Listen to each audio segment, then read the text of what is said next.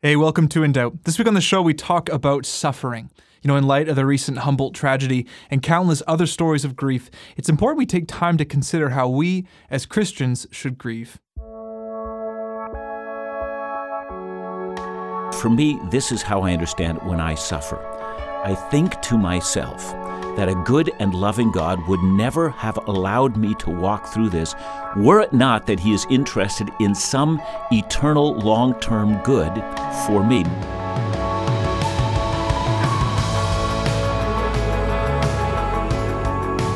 Hey, it's Isaac here, host of In Doubt. With me on the show again is Jake. That's two weeks in a row. Yeah, I know. Here at In Doubt, we're about giving the people what they want. It's true. So we've just we're this- delivering. We've gotten a flood of people saying, "Man, who was that other voice? Who is that guy named Jake? We need him back on." Tsunami of emails came in. Tsunami. oh, totally, dozens. Anyways, tens of emails. tens of tens. Um, how are you doing, Jake? I'm I'm good. Yeah, doing well. nice. It's been a week, I guess, since I've been here, but it's it's been good. Yeah, having a having a good good time. Well, it's good to have you back on uh, the show with us again, and hopefully we'll have you more and more and more. Uh, but, anyways, this week on the show, we are talking about grief and suffering. A year and a half ago, we had Dr. John Neufeld, who is the Bible teacher for Back to the Bible Canada, and Clint Nelson, who is a local church pastor, with me to talk about how we can grieve well as Christians. Uh, and it was certainly timely. Um, but today, a year and a half later, obviously, suffering still um, exists. People continue to get sick. People continue to die. People continue to face, you know, indescribable injustice. And it's essential that we as Christians we suffer well and lead others to the same. And we do believe that the Bible does speak into that. So if you're a Canadian listener, you've definitely heard the news of the tragedy in Saskatchewan recently, where uh, the bus carrying the Humboldt Broncos hockey team crashed and, and there were multiple deaths. And you know, it's normal to ask questions about God in times like these. And uh, in fact, the chaplain of the hockey team, Sean Brandow, and many people have seen his sort of address given on the Sunday night. Uh, he says this though, quote, there's two big questions that get raised when this happens. Why and where? Why did this happen? I would love to stand up here as a spiritual leader and say that I have all the answers, but I don't. I don't know why. The second question is where? Where was God? That question has two answers. God is on the throne and God is with the brokenhearted. We know that God is on the throne. Jesus walked this earth, he died, he was buried, he rose again. It says in the scripture that he is now seated at the right hand of the Father, in control of setting up our leaders, putting people in the place where they need to be at just the right time for just the right purpose, making sure that things line up according to his plan. I don't claim to understand how this seems like it's in God's control at all, but it is. He's still on the throne. He's still God. You know, I ask the question as you look at God on the throne, it's easy to look at God from a distance, but the second part of that question of where is God is that he's with us, end quote. Uh, you can read that full transcript at macleans.ca, and I can provide that link on the episode page. So, Jake and I are going to listen to some clips from the conversation between Dr. John Clint and myself, and then after that, we'll come back and chat.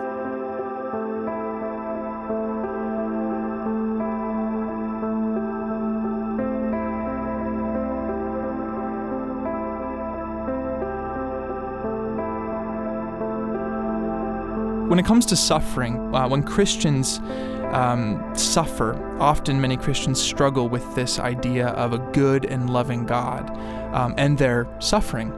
Um, whether it's spontaneous, shocking suffering or slow suffering, they get confused. Well, how how can God be good if I'm if I'm suffering? So, how do you counsel people through that as pastors when someone comes up to you, explains their suffering, and they're struggling with that question of reconciling a good God with suffering? I mean, first of all, I think whenever suffering happens to an individual, the first response, the pastoral response, is not to respond, but simply to be there, to pray with, uh, to assure the individual you're not going to leave them in the lurch, that they'll always be surrounded by people if they need them, if they need time to simply be alone. We want to listen carefully to their own response to their suffering and respond rather than bring in an agenda. So, to me, the first question is never how do you answer their big question. The first is how does one simply be loving and gracious and stand with them as they suffer? Right. And I think we were even talking earlier this morning about Job, and you said the best thing that his friends did was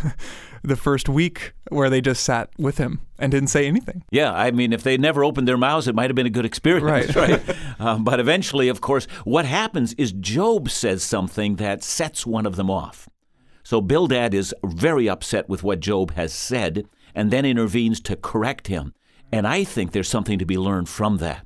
Uh, sometimes in the midst of suffering, people will say things, Right. and the good and godly lover of the soul of the person who's suffering may not intervene at that point in time and simply say, These are things that a person needs to say.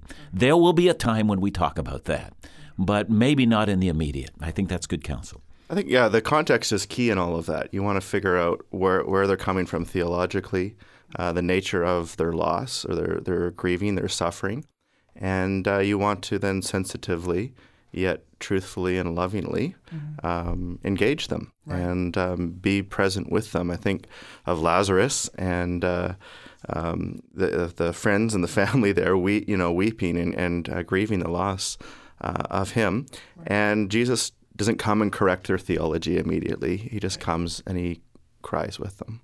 I mean, he knows what's in store and what will come, but he's just present with them and he cries with them. That's that that's a Christian response to Right. and the immediate response. The first step to suffering, to loss, is is to grieve with those who grieve. And I think, you know, as we were talking even before, uh, John, you made the point where it's like, it's not as though, you know, if suffering happens, it's suffering will happen as well. I think that's a part of basic Christian discipleship. You know, as a pastor, you know, both Clint and I, we've uh, been in that pastoral ministry. We need to prepare people in advance that it's not that they might suffer in some time. The point that I think we need to do is that every single human being will suffer. It is unavoidable, and somehow we need to train people before they arrive there that this is indeed what they will face one day. I'm excited that we're having this talk because many people do not like to talk about death. They don't like to talk about suffering or grief. And yet, a healthy biblical understanding of suffering, it changes the way that you grieve. It changes the way that you process it and see it and walk through it. It's dramatically different depending on what your theology is about uh, the nature of suffering. John, when you think of how to how to grieve well, what what comes to uh, mind? Well, I know that grieving, as we experience it, there are certain markers for a believer that help us, I think, through the process. It's not that we don't grieve. I think we need to face our loss and deeply understand it. I mean, I think that's that's just basic, but while we're going through it, I think there are certain things that we need to remember.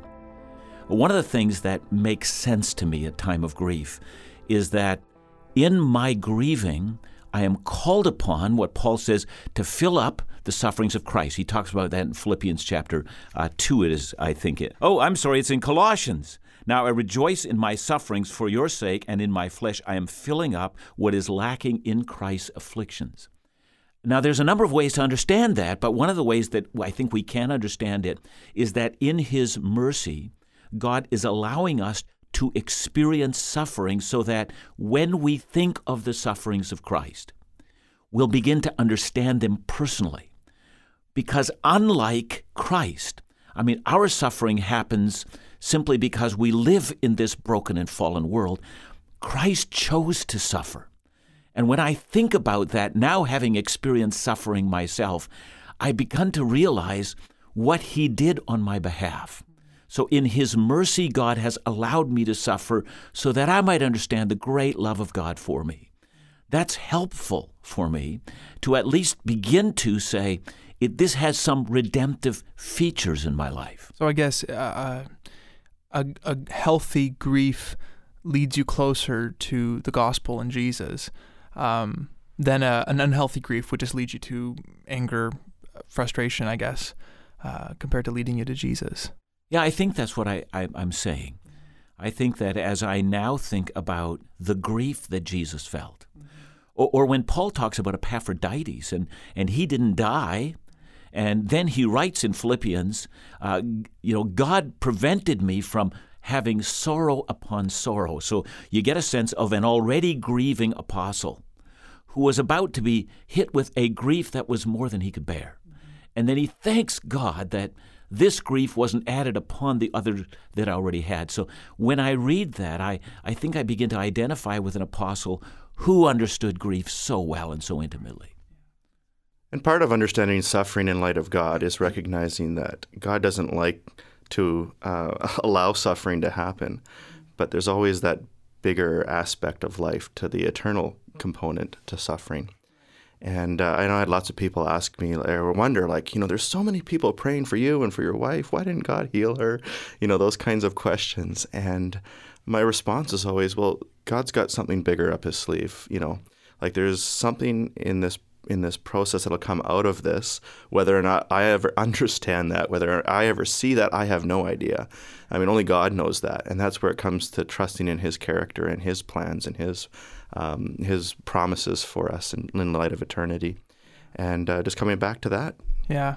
Well, I remember thinking, I think it was a year ago, and I just thought, okay, well, God cares more uh, about my eternal destiny than He does about my immediate feelings and thinking of that in all of your daily circumstances really helps because it's like I'm feeling bad, I'm suffering, I'm in pain. It's like, well, God's working in me for my eternal destiny rather than right for this second. Exactly, and and and through your life in others' lives as well. I mean, He wants to to use your life to be a blessing to others, and so uh, who knows how God will use uh, our pain, our loss, uh, to help others uh, in and through.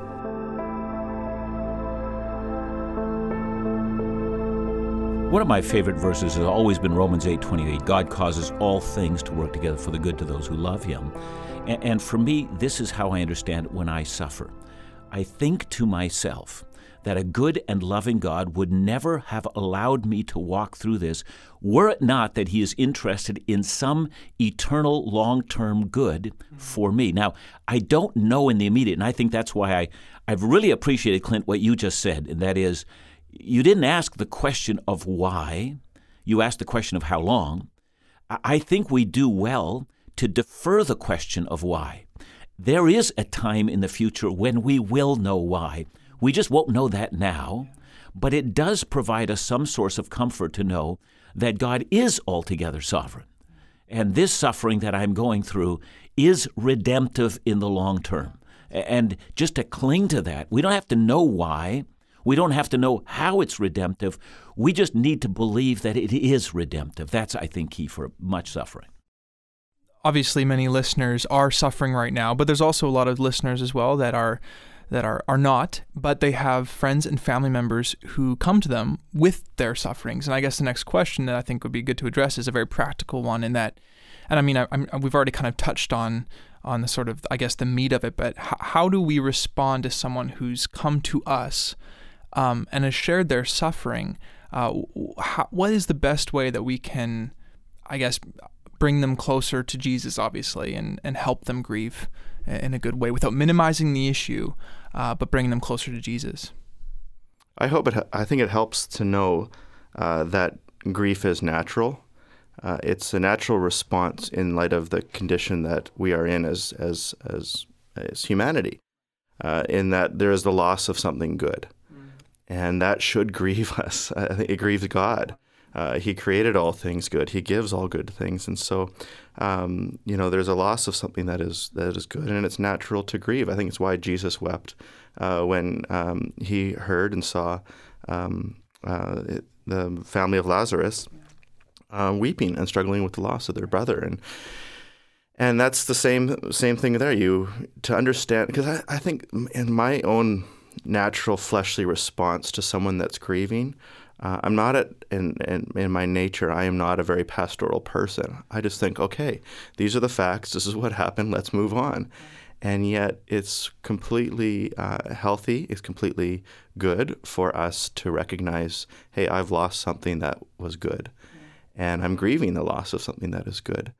Uh, but then you also, like we've been talking about, you move on to the next thing. Well, what do I do with this? Oh, right, there's even better news out there. There's good news in store, and that is that God will can redeem yeah. and and will redeem uh, this situation, and uh, that's the good news, the, the silver lining to the, those dark days. Isaac, I'd like to also bring something else up that we haven't yet at this point in time, and that is there is an aspect of suffering that causes us to disattach ourselves from our love of this world.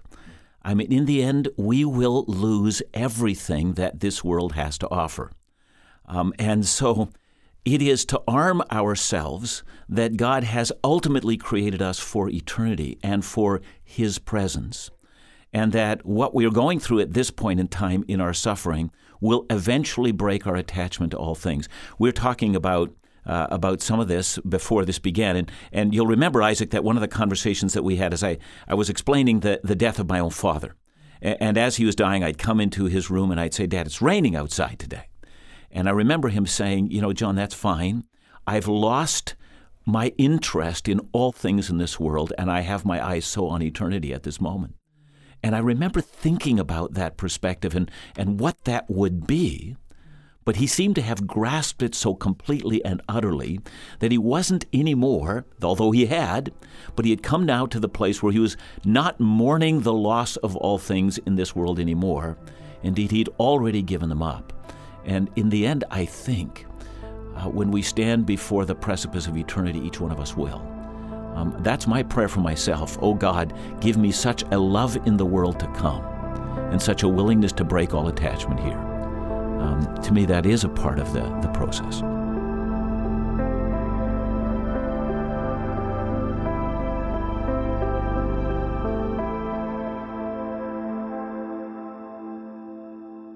Jake, what do you do when a young adult comes to you? And for those who don't know, you are a young adult pastor as well as a young Yes. pastor. So, Yeah. what do you do when a young adult comes to you and shares their grief? Um, I think, and what's really important, like what, what those guys said and really started out with there is, is a really, really important thing. And I think something that's very simple um, is just to spend some time with them in, in that, in, in their grief and be there. Um, and maybe that's even just sitting with them in silence. Um, maybe that's as they weep, just just being there and them and them knowing that you're there. Because I think what can be really detrimental for them, more so in those times, is is them coming to you and talking to you about something that's probably pretty fresh, um, and you saying something like, "Oh, it's you know, it's going to be okay. It's going to be this," and like trying to convince them of that sort of stuff instead of just going and, and being humble enough to go, "This this person is is hurting, um, and it's deep and it's real." Um, and I want them to understand that I, um, I don't know what they're going through um, at the moment because that's very specific to them. But I understand that you are hurting, um, and that also in a way hurts me too. And I, and I grieve alongside of you and, and just be there for them. That's really good. You know, it, you, it makes me think of uh, the time when my grandpa passed away, and it was a few years ago now. But at that moment, when he passed away in the hospital, I got this surge of like, I, I grabbed like his Bible, and my grandma was there, and my mom was there, and I just opened and I started reading Revelation, like about you know the new heavens. Uh, where there'd be no tears and all that kind of stuff. And I realized kind of after that it sort of fell flat. And the reason was is because I tried to like just be all like spiritual and be like, it's okay, guys, we don't need to grieve. Like, this is where he's at right now. And it's true. That is so true.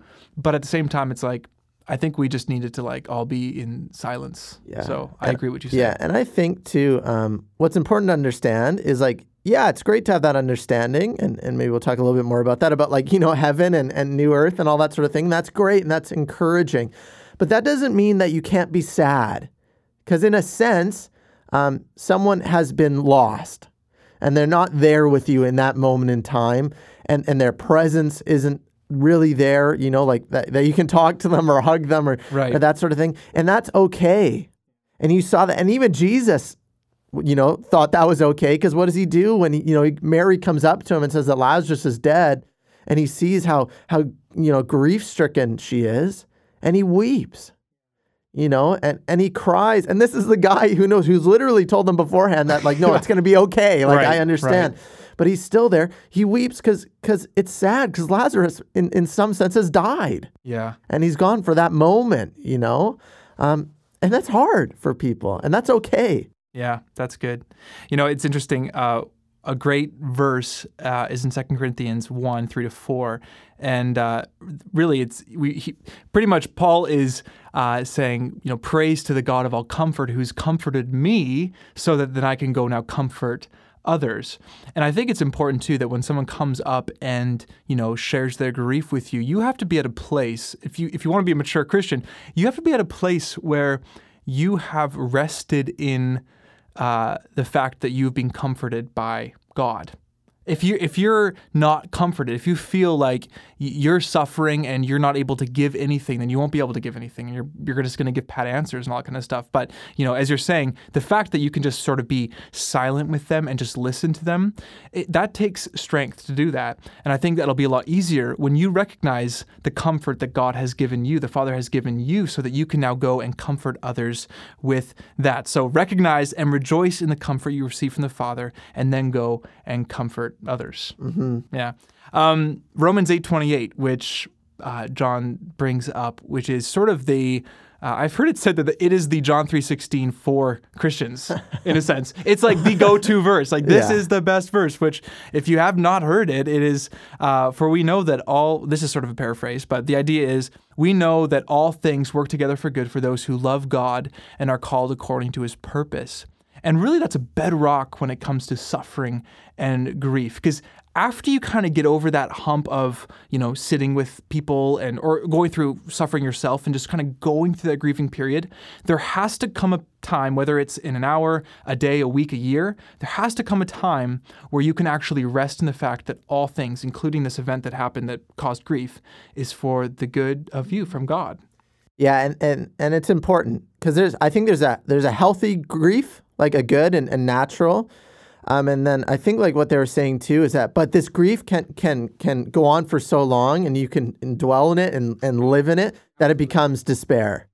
And and what happens with despair is that you're stripped of hope Right. and it starts affecting your lifestyle and it starts aff- affecting your your outlook on things. So I think um, it's important to come back to that place, and I think that that's where Jesus was. You know, he did grieve, but that he did also have that hope, and like it's going to be okay because you know I'm gonna I'm gonna raise him from the dead. Like he'll be, you know, he's going to be lifted up. Yeah. Um, and I think we really need to to to stay focused on that. That that there's something more than than this period of time, and it's okay to be in this period of time, but there's there's something outside of this as well, something to to move towards. So, how do you then, sort of, as a pastor, and this is really to anybody because we can all be pastoral in some ways, but how do you then, you notice sort of someone in despair, how do you sort of slowly begin to draw them out of that despair and into hope? I think you really just have to encourage them to be hopeful. Right. I think the most incredible thing about this um, terrible tragedy with the Humboldt Broncos, is, as we were talking about before, Isaac, is that um, th- this was a team that that was centered around Christ. Like their their coach taught them about Christ. They had this chaplain who spoke who, Yeah. who spoke to them about Christ, and hopefully they knew him and accepted him. And as they did, that that there's a future for their parents as they uh, you know accept Christ themselves. That they will be reconciled to one another. Right. That they will see them again. That it is tough while they're not here, but that there's something so much more, and that eternal you know weight of glory will just make this stuff just pale in comparison. And I don't think you go towards this thing of trying to make them feel like this is nothing now. That's not the point. Yeah. But the point is not that, but how amazing it will be um, in the future. And that they're not, you know, they're not just gone, Yeah. you know, but they're they're they're with Christ in that time. It can be hard, I guess, too, um, at times whether or not that person did have a relationship with Christ or not. Um, but then I think you just sort of encourage them in that way too, that there's something more for you as well um, than the suffering that you're experiencing right now. hmm I, I think it's that's that's awesome, and I think it's in Second Corinthians. Paul makes mention of this fact, saying that though our outer lives are wasting away, our inner lives are being renewed day by day, and then he pretty much says like, don't focus completely on the momentary affliction that you're experiencing right now, because it's there's going to be this weighty, uh, weighty, weighty weight of glory. Yeah, I actually have it right here. Yeah? I pulled Okay. it up. Yeah, Okay. Uh, you- you know what? You- I'm brutalizing It's it, so you 2 it. Corinthians 4, 17 and 18, and it says, For this light momentary affliction is preparing us for an eternal weight of glory beyond all comparison. Yeah. As we look not to things that are seen, but to the things that are unseen. For the things that are seen are transient, but the things that are unseen are eternal. Yeah. So good. That you said it way better than I did. Well, the Bible said it way better. Bible said it, than me, but That's awesome. Yeah. Um, something else too. You know, thinking about the church in Thessalonica, uh, when Paul writes to them, uh, you, you sort of understand that there is this concern they had uh, with those in their church or whatever surrounding who have died. And the way that Paul encourages them is really cool. He says this in chapter 4, verse 13 But we do not want you to be uninformed, brothers and sisters, about those who are asleep. So that's sort of saying people that have died, that you may not grieve as others do who have no hope. Uh, for since we believe that Jesus died and rose again, even so, through Jesus, God will bring with him those who have fallen asleep. And then he goes on to say that those who are dead in Christ, when Jesus comes back, they're going to rise first. So there is there's hope there. And at the very end of this section, in verse 18 of chapter 4 in 1 Thessalonians, it says, Therefore, encourage one another with these words. And that's such a straight command to be like, when we are suffering, specifically when it comes to Christians who have passed, which uh, passed away, who are many of us here, uh, the one of the ways that we can encourage one another is to say, "Hey, they're asleep." Yeah. That's kind of radical. That's a radical way to think. They are asleep, and when Christ comes back, they will be risen first, which is very hopeful. I think a really powerful thing as we sort of end that I heard Timothy Keller say one time is that you know this this promise that we've been given through God of you know new life. Um, it's not a consolation prize. It's not like here's something that sorry for all that bad things that happened and now this is to make you feel better because you went through bad things. What he says no, it's a complete renewal. It's reconciliation. It's all these things that in some way that all that stuff that has happened becomes he used the word untrue that that death that they're no longer dead that that suffering no longer exists that it's it's not those things but it's a new reality and you're taken from that into something new and it's resurrected That's awesome. Uh, thanks, Jake. I appreciate uh, your time today for sure. Um, as we approach the end of today's show, I just want to let you know that we have um, some exciting conversations and guests coming on. Some of the topics and issues we'll be addressing in the near future are uh, biblical manhood and womanhood, uh, the story of the Bible, transgenderism, progressive Christianity.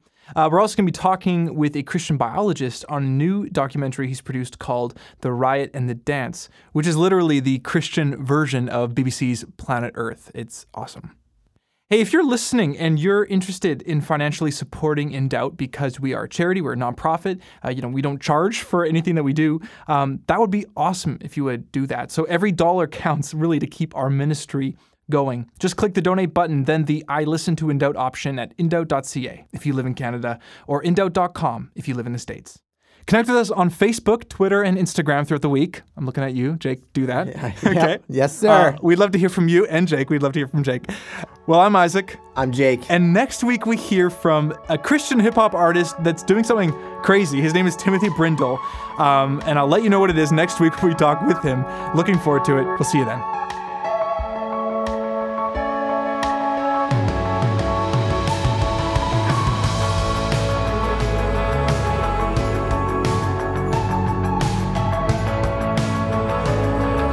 In Doubt Ministries exists to bring a biblical perspective into the relevant issues of life and faith that young adults face every day. For more information, check out indoubt.ca if you live in Canada and indoubt.com if you live in the US.